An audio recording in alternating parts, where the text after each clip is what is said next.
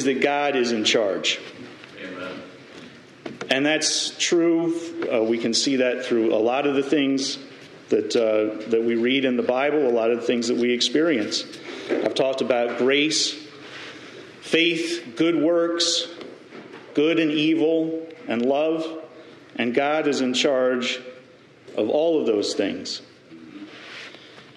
God doesn't need me or you or anybody else to save me or you or anybody else or to do anything for any reason. Um, God can and does call us to do things, but He doesn't need us or desire us to do anything. It's because God doesn't want. God doesn't lack anything, and wanting is lacking. It's either a lack uh, or a desire. You can use it as to describe something that's lacking or to describe something that you desire. God lacks nothing. He desires nothing because he's perfect. And there are many passages in the Bible where you can read about that. One is in Matthew, uh, Matthew chapter 5, verse 48. Be ye therefore perfect, even as your Father which in heaven is perfect. So God doesn't want. Wanting, needing, and desiring things is a characteristic of humans, of people. And so, with that in mind, the message of Jesus Christ is not about you or me wanting, or you or me doing something to fulfill God's wants or needs or desires. It's good news that God is in charge, that we can get a better understanding of our place and of God's role, um, that we can put aside our wants and instead be with God who is not wanting. And we can trust that He's in charge.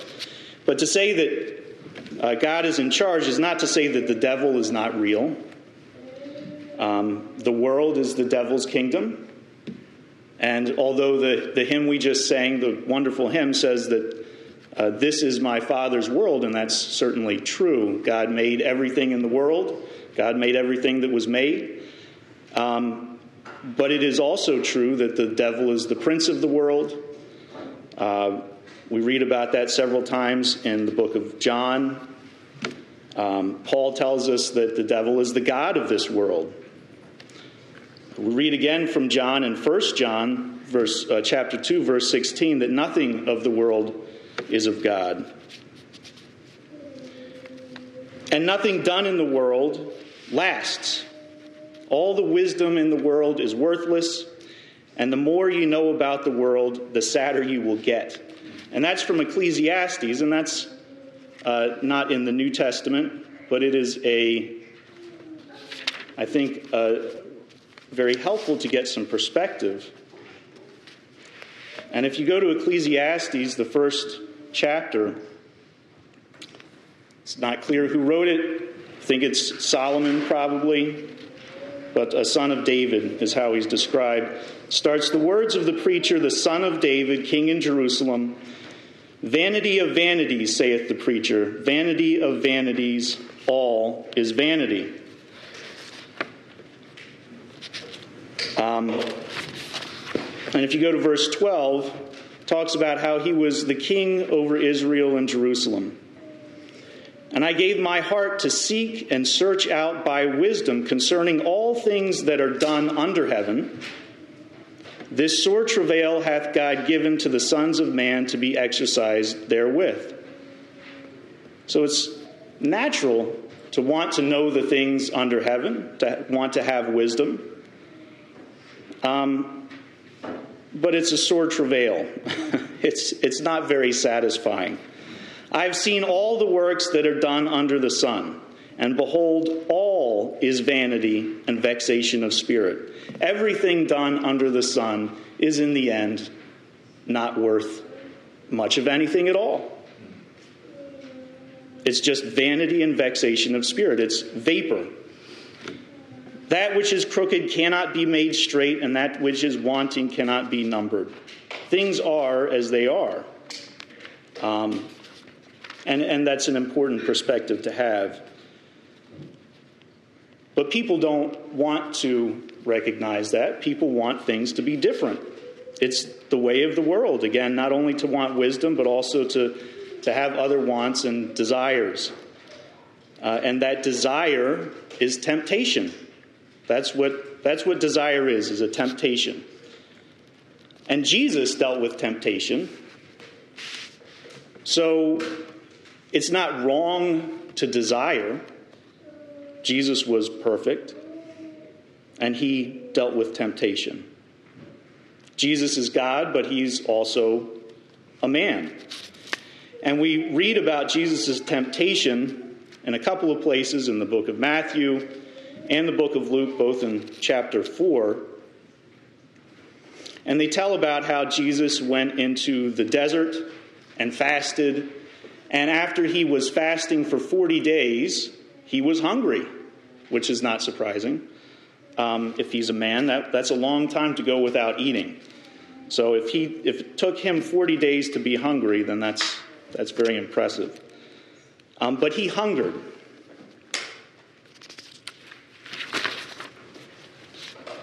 And so we can read from Matthew, for example, in chapter 4. Then was Jesus led up of the Spirit into the wilderness to be tempted of the devil. And when he had fasted 40 days and 40 nights, he was afterward unhungered. And so that's when the devil approaches Jesus to tempt him. And when this tempter came to him, he said, If thou be the Son of God, command that these stones be made bread. But he answered and said, It is written, Man shall not live by bread alone but by every word that proceedeth out of the mouth of God. And that is, uh, in turn, a quote from the Old Testament, from Deuteronomy chapter 8, um, verses 2 to 3.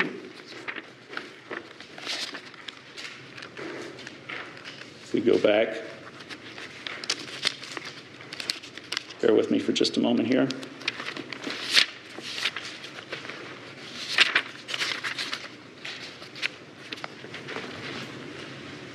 And thou shalt remember all the way which the Lord thy God led thee these forty years in the wilderness to humble thee and to prove thee to know what was in thine heart, whether thou wouldst keep his, keep his commandments or no. And he humbled thee and suffered thee to hunger and fed thee with manna, which thou knewest not, neither did thy fathers know, that he might make thee know that every man that man doth not live by bread only, but by every word that proceedeth out of the mouth of the Lord doth man live.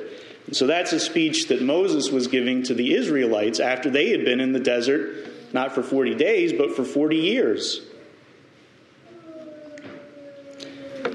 And I think that what we can gather from both of these passages in Deuteronomy and in Matthew is that even if you're in the desert, God will provide.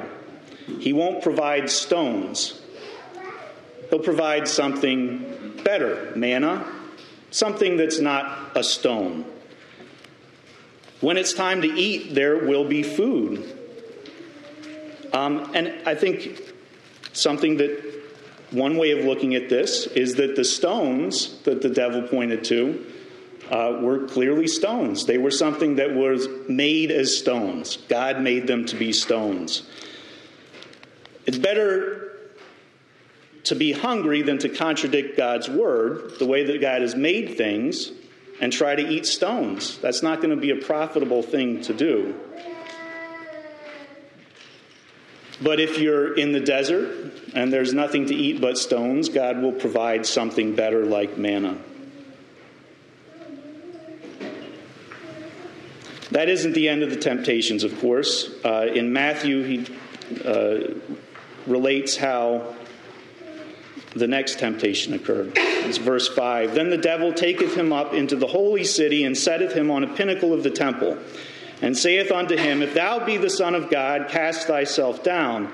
For it is written, He shall give his angels charge concerning thee, and in their hands they shall bear thee up, lest at any time thou dash thy foot against a stone. So Jesus quoted the Old Testament to the devil, and now the devil's quoting back. Um, but Jesus responds again, uh, returning to the same speech of Moses after the uh, Israelites were in the desert for 40 years. Jesus said unto him, It is written again, Thou shalt not tempt the Lord thy God. And that's from Deuteronomy uh, chapter 6, verse 16, which actually relates back to an even older uh, part of Scripture, which I'll get to. But so, chapter 6, verse 16 Ye shall not tempt the Lord your God as ye tempted him in Massah. So, what's Massah? Massah is a place that we learned about in Exodus chapter 17.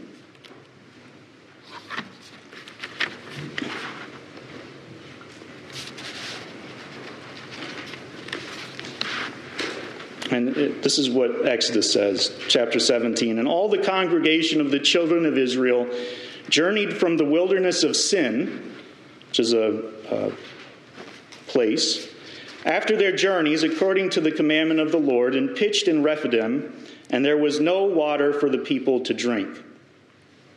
So they had been in the desert for 40 years, they had nothing to eat. Came out of the desert into Rephidim, they had nothing to drink. And so the people complained. Wherefore the people did chide with Moses and said, Give us water that we may drink. And Moses said unto them, Why chide ye with me? Wherefore do ye tempt the Lord? And the people thirsted there for water, and the people murmured against Moses and said, Wherefore is this that thou hast brought us up out of Egypt to kill us, and our children and our cattle with thirst? And so they're very upset um, that they've been brought out of the desert now to a place where there's nothing to drink. And Moses cried unto the Lord, saying, What shall I do unto these people? They be almost ready to stone me. And the Lord said unto Moses, Go on before the people, and take with thee of the elders of Israel, and thy rod wherewith thou smotest the river. Take in thine hand and go. Behold, I will stand before thee there upon the rock in Horeb, and thou shalt smite the rock and there shall come water out of it, that the people may drink. And Moses did so in the sight of the elders of Israel. And this is where Massah comes into it. And he, Moses, called the name of the place Massah and Meribah, because of the chiding of the children of Israel, and because they tempted the Lord, saying, Is the Lord among us or not? So they doubted the presence of the Lord because they were hungry and because they were thirsty. It was their hunger and their thirst, their needs and their desires that led them to believe that God was not with them. And Massah um, uh, has a particular meaning uh, in, in Hebrew. Massah means test, and Meribah, the other name, place name that he gave it, uh, means quarrel. So this place was named after the test that the children of Israel gave to God. And God got them water from a rock. And when looking at the relationship, there's obviously a relationship between these two events, between Jesus being taken to the pinnacle of the temple in, in Jerusalem and the children of Israel being without water in the desert. We know that there's a relationship because Jesus says there's one. Um, I think one way to look at that is that doing something to try to change the order of things, the way that God has made them, to prove that He's in charge. Um, something like jumping off of a building to prove that God is in charge. Something like demanding that God make bread out of stones to prove that he's in charge, or demanding that God make water when there is none. That that is testing God, and that's putting ourselves before God, trying to put ourselves before God. Not believing that God is actually in charge. It's a way to believe that we're in charge. Anyway, that's, that's one way to look at it. And then moving on to the next temptation. Again, the devil taketh, this is uh, Matthew verse 4, ch- uh, chapter 4, verse 8. Again, the devil, devil taketh him up into an exceeding high mountain, and showeth him all the kingdoms of the world and the glory of them. And as I mentioned before, the kingdoms of the world, the devil is the prince of the world. So these kingdoms are of the devil. And he says so. And saith unto him, All these things will I give thee if thou wilt fall down and worship me. And if we go to Luke, he says it a little bit more explicitly again. This is also Luke chapter 4.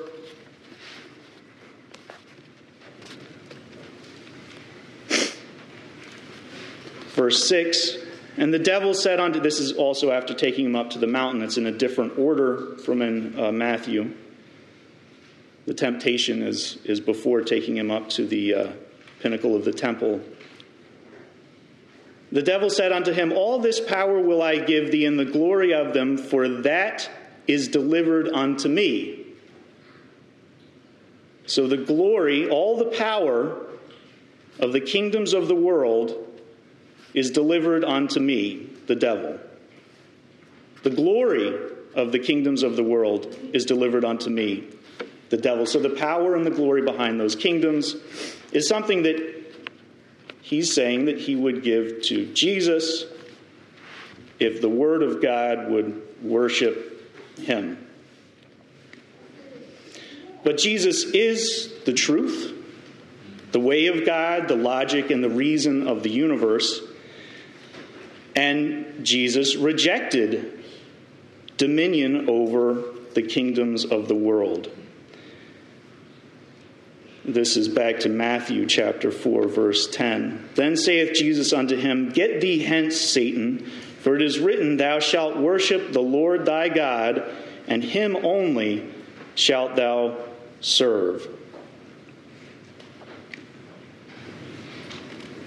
And so that is again a, a, a quotation from Deuteronomy, the same speech that, G, that uh, Moses was giving to the Israelites. We look back at Deuteronomy chapter 6.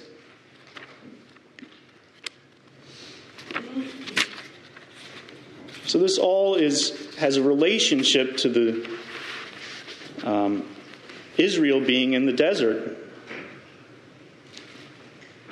Chapter 6, verse 13 Thou shalt fear the Lord thy God and serve him, and shalt swear by his name.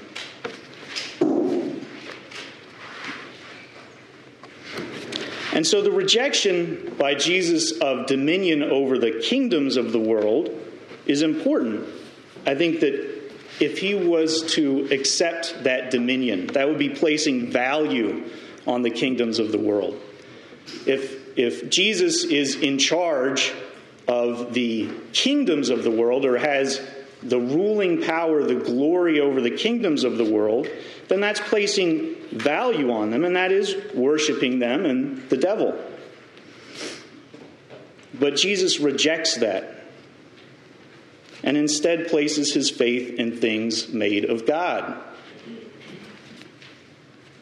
And it's after that that the angels come and, and minister to Jesus which is what the devil had uh, suggested should happen when he jumped off the he, he was encouraged to jump off the top of the temple. So instead of trying to uh, test god or to get god to prove his power jesus waited until the right time and then the angels came to help him and uh, again, later in Matthew, Jesus distinguishes again between what is God's and what is the world's. And that's when he talks about um, rendering unto Caesar what is Caesar's and rendering unto God what is God's. Money, like the kingdoms of the, earth, of the earth of the world, is made by man in the image of man to honor man, and it is different in kind from what is God's.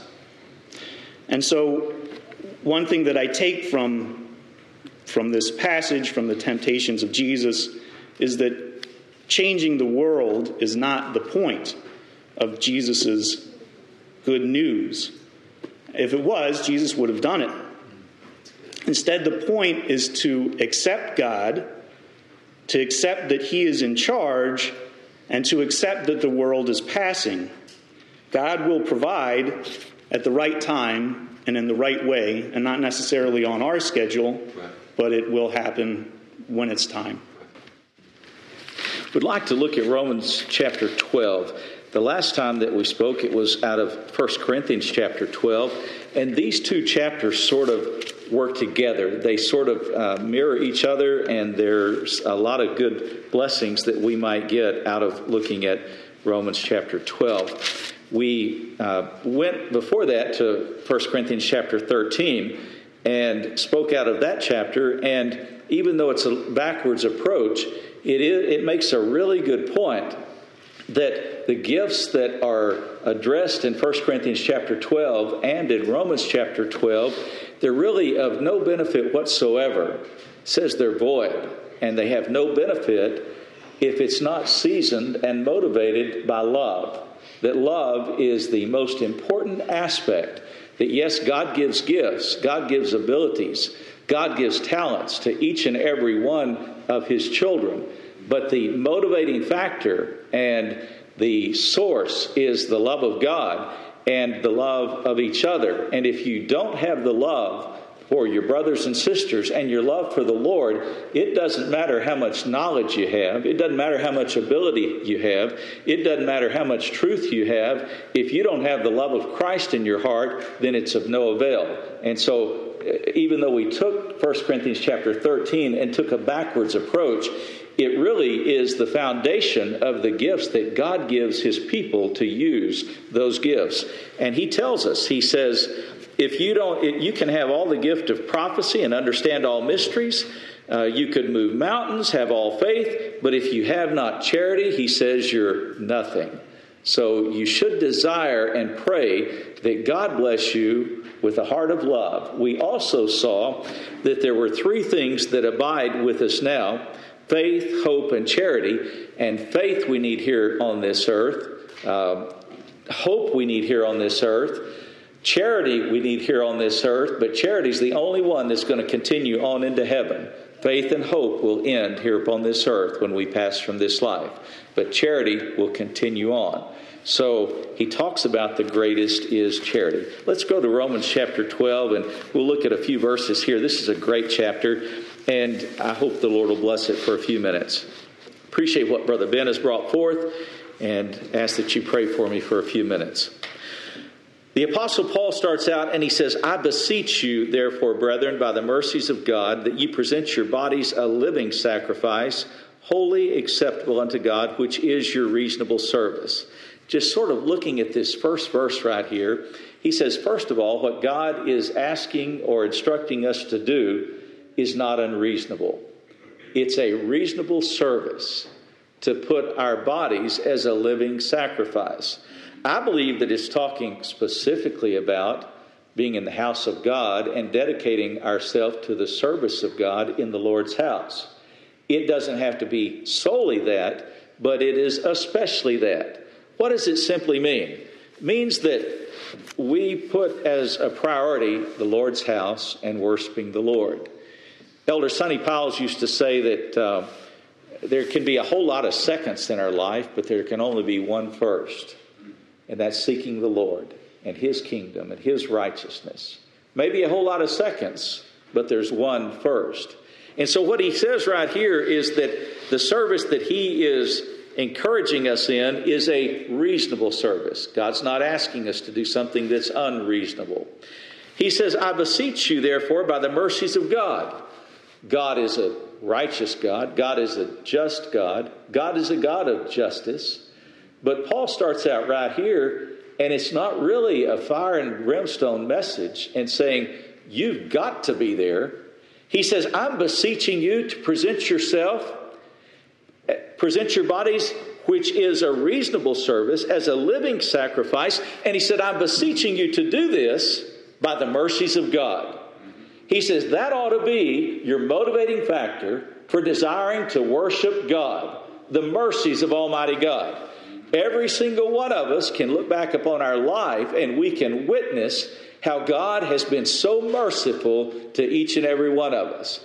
And He's saying that the mercies that God has shown you in your salvation, in regeneration, in giving you a hope of eternal life, in giving you grace to live by here and grace to take you home to glory, that that has to be your motivation for serving God.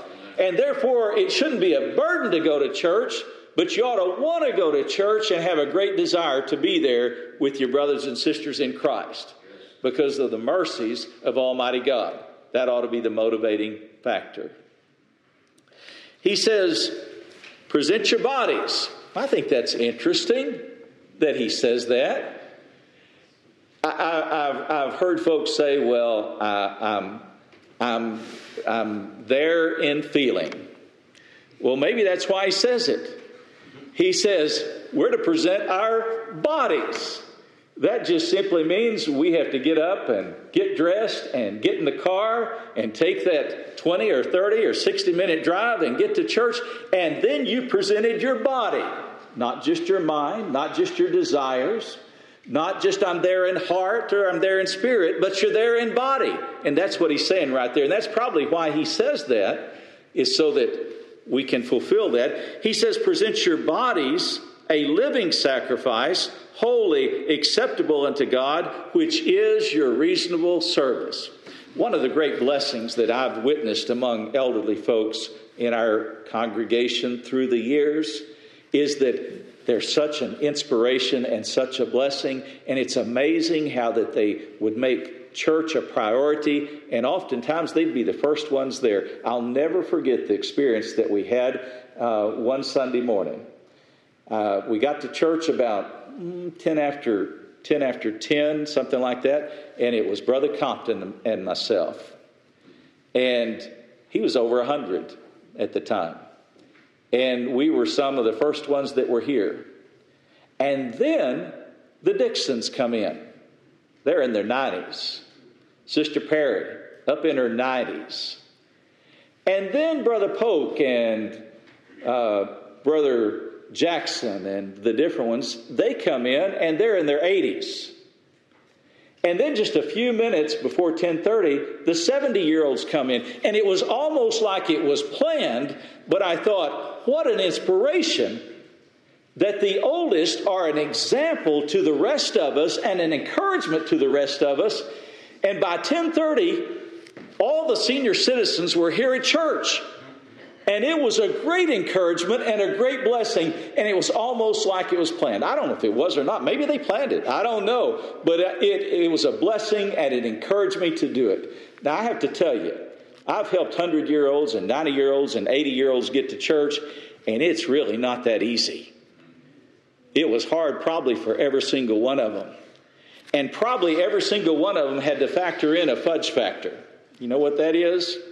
That's about a 15 or 20 or 30 minute factor to allow something to go wrong. Because if something's going to go wrong to cause you to be late for church, it's going to happen on Sunday morning. Devil is going to, there's going to be something that happens. I preached three times in my life about being in church on time. And the three times that I preached that, the very next sermon, I was late to church. Twice I had a flat. And another time I lost my keys. I remember losing my keys, and I remember I thought I can't blame it on the kids, I can't blame it on the dog, because I don't have a dog. And I ended up having to call Brother Steve Parker to come pick me up for church, and eh, because I couldn't find the car keys. And Brother Steve picked me up, and then I said, Oh, by the way, I hope you don't mind, but we need to go pick up Sister Hayes, and we need to go pick up Sister Perry. And so not only was I late, but I was late picking those sisters up, but thankfully, Steve and Kathy helped out in that. The Lord says, I want you to present, He wants our bodies. And He said, it's not an unreasonable service. He says, and then He says, and be not conformed to this world. This one is really, really hard. James chapter 1, verse 20, 27 tells us about pure religion and undefiled is to visit the fatherless and the widows in their affliction and to keep oneself unspotted from the world. This is the hard part right here. He says, Be not conformed to this world. This world, and Brother Ben has brought up some excellent points about the world in which we're living in, but this world can be very enticing. That's what Satan can use to draw us away from our focus and attention upon the Lord, upon His church and His people, all the things that are out in the world. Heard one young person told their pastor one time, it wasn't here, it was down south, said, Well, I, am just, uh, Brother Danny and I were talking about this the other day. I, I'm just so busy, I just don't have time to read the Bible. And the pastor responded and told him, says, Well, you're just simply too busy. If you don't have time to read the Bible, then you're just simply too busy. Heard about a minister of old that said that he had so much to do that day, so many challenges, so many obstacles that he had to, to and tasks to perform that day. He said he had so much to do that he had to pray three hours for all of the stuff that he had to do. Well, that's how do we get our perspective in order. He says, Be not conformed to this world, but be ye transformed. Well, how in the world can we be transformed in this world? We live in this world, we're bombarded with this world. Used to, you just, it used to be influenced by um, the newspaper or the magazines or the radio. And then I remember uh, Brother Sonny Pyles' preaching, and, and when TV began to broaden all of their, uh, their programs, I remember in his preaching he would refer to it as television. And he called it NB sewer, CB sewer, and AB sewer. And you know what? I think he was kind of right in what he had, and he was ahead of his time. But used to, that was the only influence. And now we have the internet and we have all other forms of media that influence our mind. How in the world can we be renewed in our mind? Only through God's Word, and as Brother Phil prayed in his prayer, through seeking the Lord and praying to the Lord and reading His Word, that we can be renewed in our mind. That's where the problem is. I don't know about you, but Uh, that's it's a battle of the mind. I'm so glad that that doesn't happen to any of you all. But that's where the problem generally is, is in the mind. I remember Sister Perry, such a blessing to the very end, such a great blessing. I remember on the way to church one day, I probably mentioned this to you. I said, How is it that you're always, always, she was 103 at the time, how is it you're always so positive? You always see the good side of everything. You're such an inspiration, such a motivation.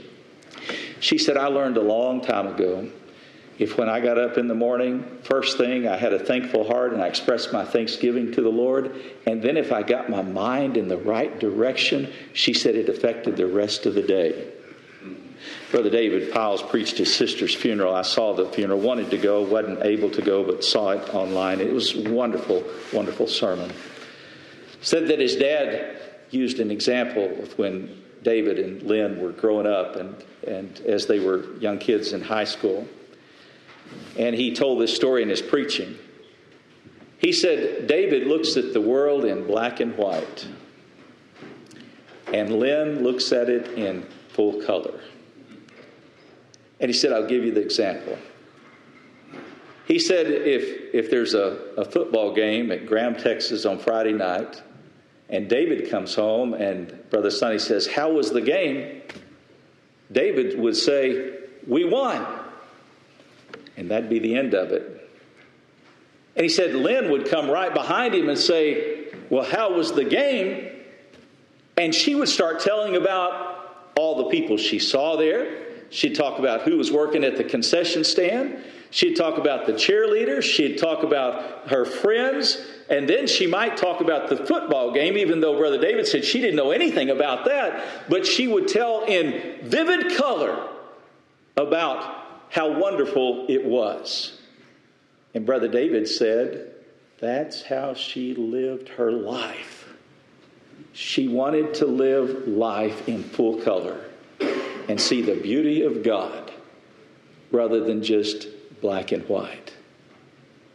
Paul's saying right here we need to have our minds transformed by the renewing of our mind. And he says, and prove. Some people say, well, I just don't know what God's will is. Well, there are some things you're not ever going to know. God is not going to reveal everything to you. In fact, God doesn't give you all, you may have some spiritual gifts, but God doesn't give you all abilities and all gifts. He gives everybody some, but He doesn't give anybody all. But right here, he says, what you might prove, what is that perfect will of God, the acceptable, good, and perfect will of God. There's some things we don't understand, but right here, he says there's some things we can. We can seek to know what God's will is for us in our life. We can seek to know what is that good and what is that acceptable and what is that perfect will of God in our life. Basically, saying right here, what is it that God would have me to do? Me. That's every one of us right here. And he says, God's not going to hide that from you.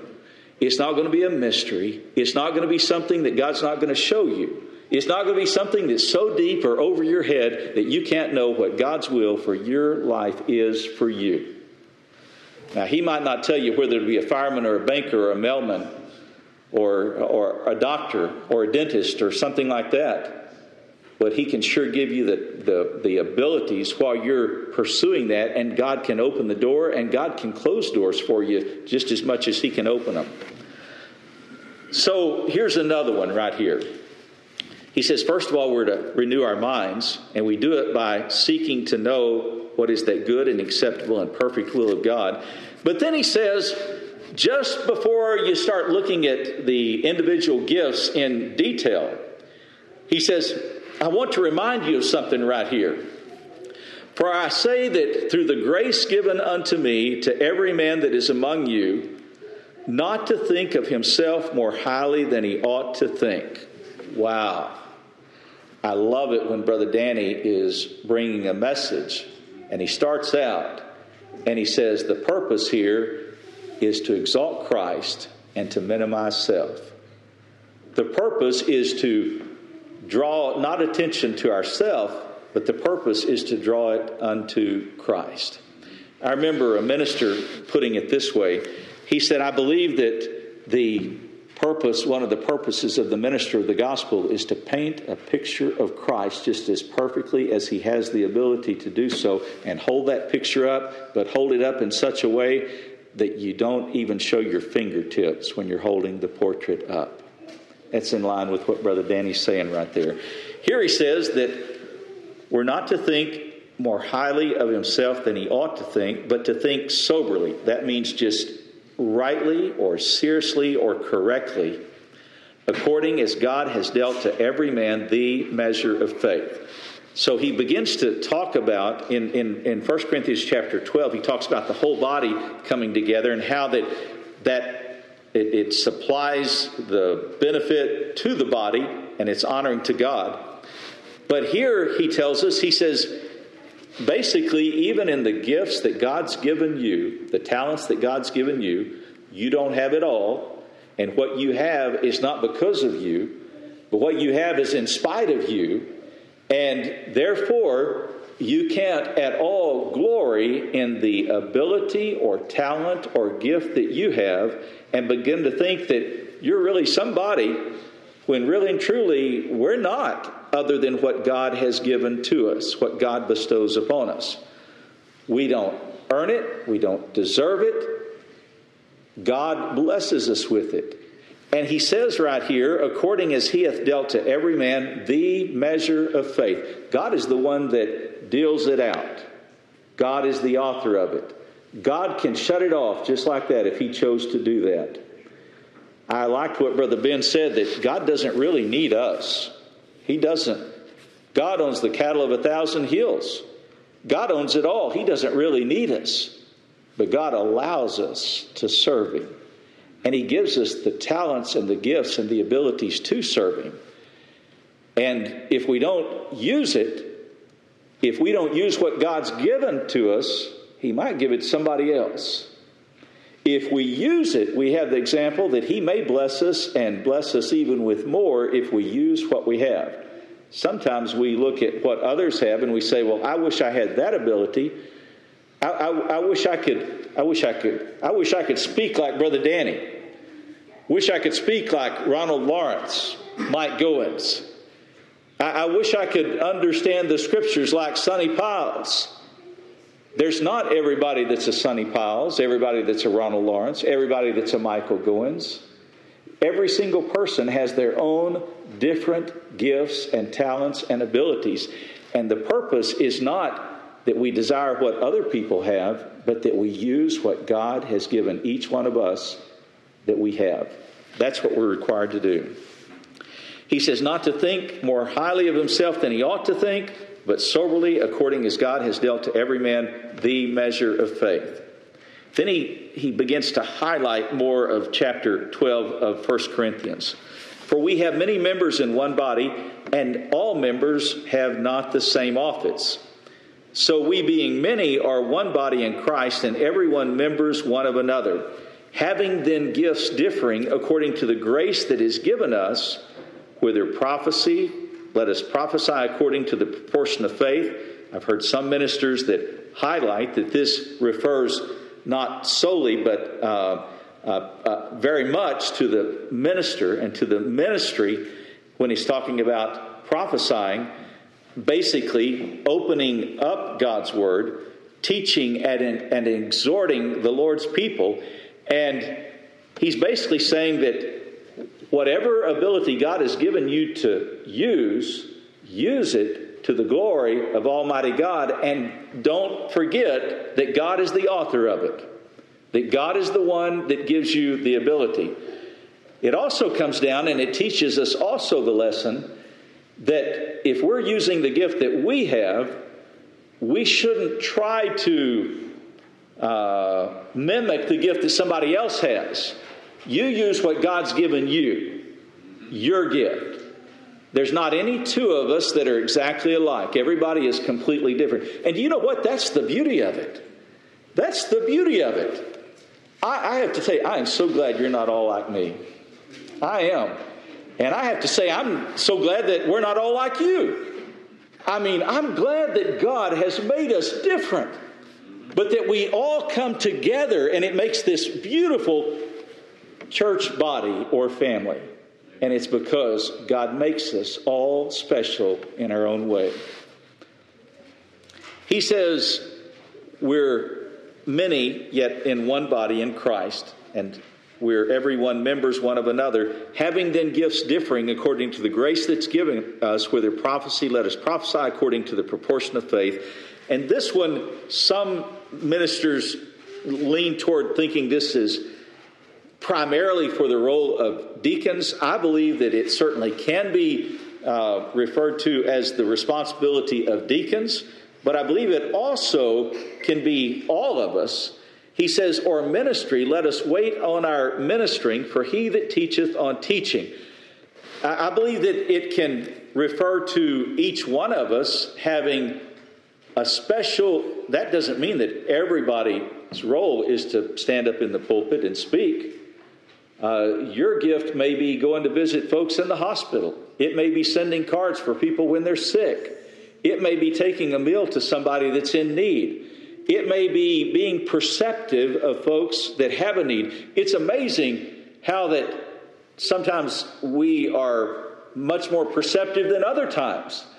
And we ought to pray that God would bless us to recognize when there are needs among us and then that He would use us with the abilities that we have to help meet those needs.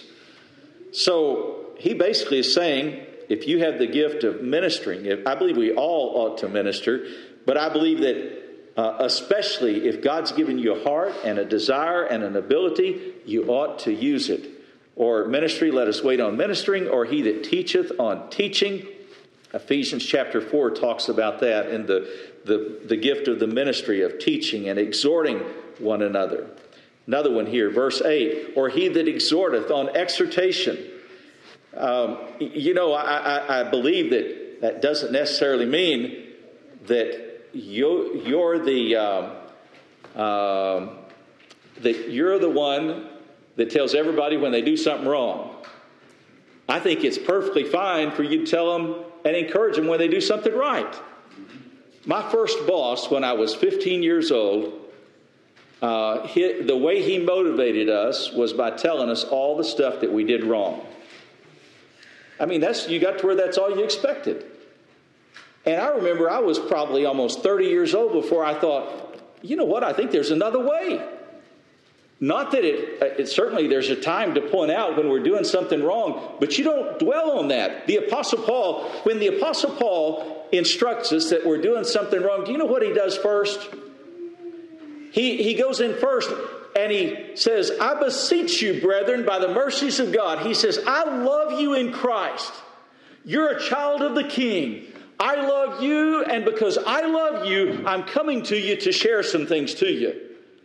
But he starts off and he tells them how important they are and how special they are and how much he loves them, and then he exhorts them. But it doesn't necessarily mean in exhorting that you're there to tell everybody all the wrong stuff that they're doing. Elder Jack Johnson told me one time, he says, You remember that when you're pointing a finger to other folks, you've got three fingers or more pointing back at yourself. If you remember that, it's going to be a lot easier when you approach other folks. He says, Or he that exhorteth on exhortation, or he that giveth. I had a grandmother, and she didn't think anything was worth having unless she could give it away. I mean, to her grandkids, to her children, to other folks. If she had something she thought that they would benefit from it, it went to them. I remember going to visit them one time. My grandfather and grandmother, they had an old vinyl recliner. And my grandfather had taken duct tape. I mean, everybody uh, is familiar with duct tape. You can use, you can use that for just about anything. I remember the, the recliner had a rip in it. My grandfather just got a big piece of gray duct tape and put on there. Rather than going out and getting them a new recliner, they'd rather help their grandkids with college funds, or they would rather take somebody out to eat, or they'd rather do something like that. But that old worn recliner was just fine with some duct tape on it. Some folks have a special heart and ability just to give, to give what God's given them, to give of themselves. And did you know what? You can't outgive God. You can't. You go out and you go try to help somebody and you find somebody that you can help and encourage. And did you know what? You're going to leave more encouraged when you get through. You may have, you may have taken them a meal, you may have taken them uh, a gift or a card or a note of encouragement. You may have just gone to visit them. I remember when we'd go over and see Sister Lowry over at, the, at your grandmother's facility in Havre Grace. She'd go see Sister Lowry to encourage Sister Lowry and those little people there. And I tell you what, you couldn't help but leave encouraged. That's just the way God does it. One day, Jared's grandmother wanted us to come sing some Christmas songs for the folks, and just so happened that I think, I think it was just Grace and Jared and I, and maybe one other person, and I, I can't, Brother Danny, and that we were really hoping for a whole lot more, but it was just the four of us. And do you know what? You, you would have thought that, that we were rock stars in there. I'm telling you, that's how they treated us. Those poor old people, they were so happy that, that we came to share some time with them, and we left more encouraged when we left there weren't you more uplifted than when you went in? That's how God does it. You go try to help somebody, and you're not going to leave empty handed. You're going to leave more full than before you went. Now, if you stay home, you're going to miss out on that. You have to go and be there and do it, and then you're going to be blessed when you leave. Well, he says right here, He that giveth, let him do it with simplicity means not bringing attention to self. He that ruleth with diligence, he that showeth mercy uh, with cheerfulness. I think that's I think that's a real good point right there. He that showeth mercy with cheerfulness. Scriptures teach us that we're to be merciful and long suffering with one another, but we're not supposed to do it grudgingly. We're not supposed to have a desire to help people and do it because we're just going checking off the boxes and saying, I'm doing it because that's what the scripture tells me to do. He says you do it, and you do it with a cheerful heart. You don't do it with a bitter heart, resentful heart. You do it, and you do it unto the Lord. He says, with cheerfulness. Let love be without dissimulation. Abhor that which is evil, cleave to that which is good. Be kindly affectionate one to another with brotherly love, in honor, preferring one another. Not to be slothful in business, be fervent in spirit, serving the Lord, rejoicing in hope, patient in tribulation, continuing instant in prayer, distributing to the necessity of the saints, being given to hospitality. It just continues to go on down. There's 21 verses. You'd do well to go home and read all of those verses. Outstanding encouragement to each one of us. It's not telling us at all how to get to heaven. It's not telling us how to get more stars in our crown. It's telling us how to encourage and help one another and honor God in doing that. And it tells us how to use the gifts that God's given us and use them for each other, for the benefit of each other, and for the glory of Almighty God. And for us not to get exalted in it, not to get arrogant in it, not to get proud, but to realize that that's just simply a blessing that God has given us. God's made you very, very special by the gifts that He's given you. He has. Now, your purpose is to use what He's given you to His honor and His glory. May God bless you.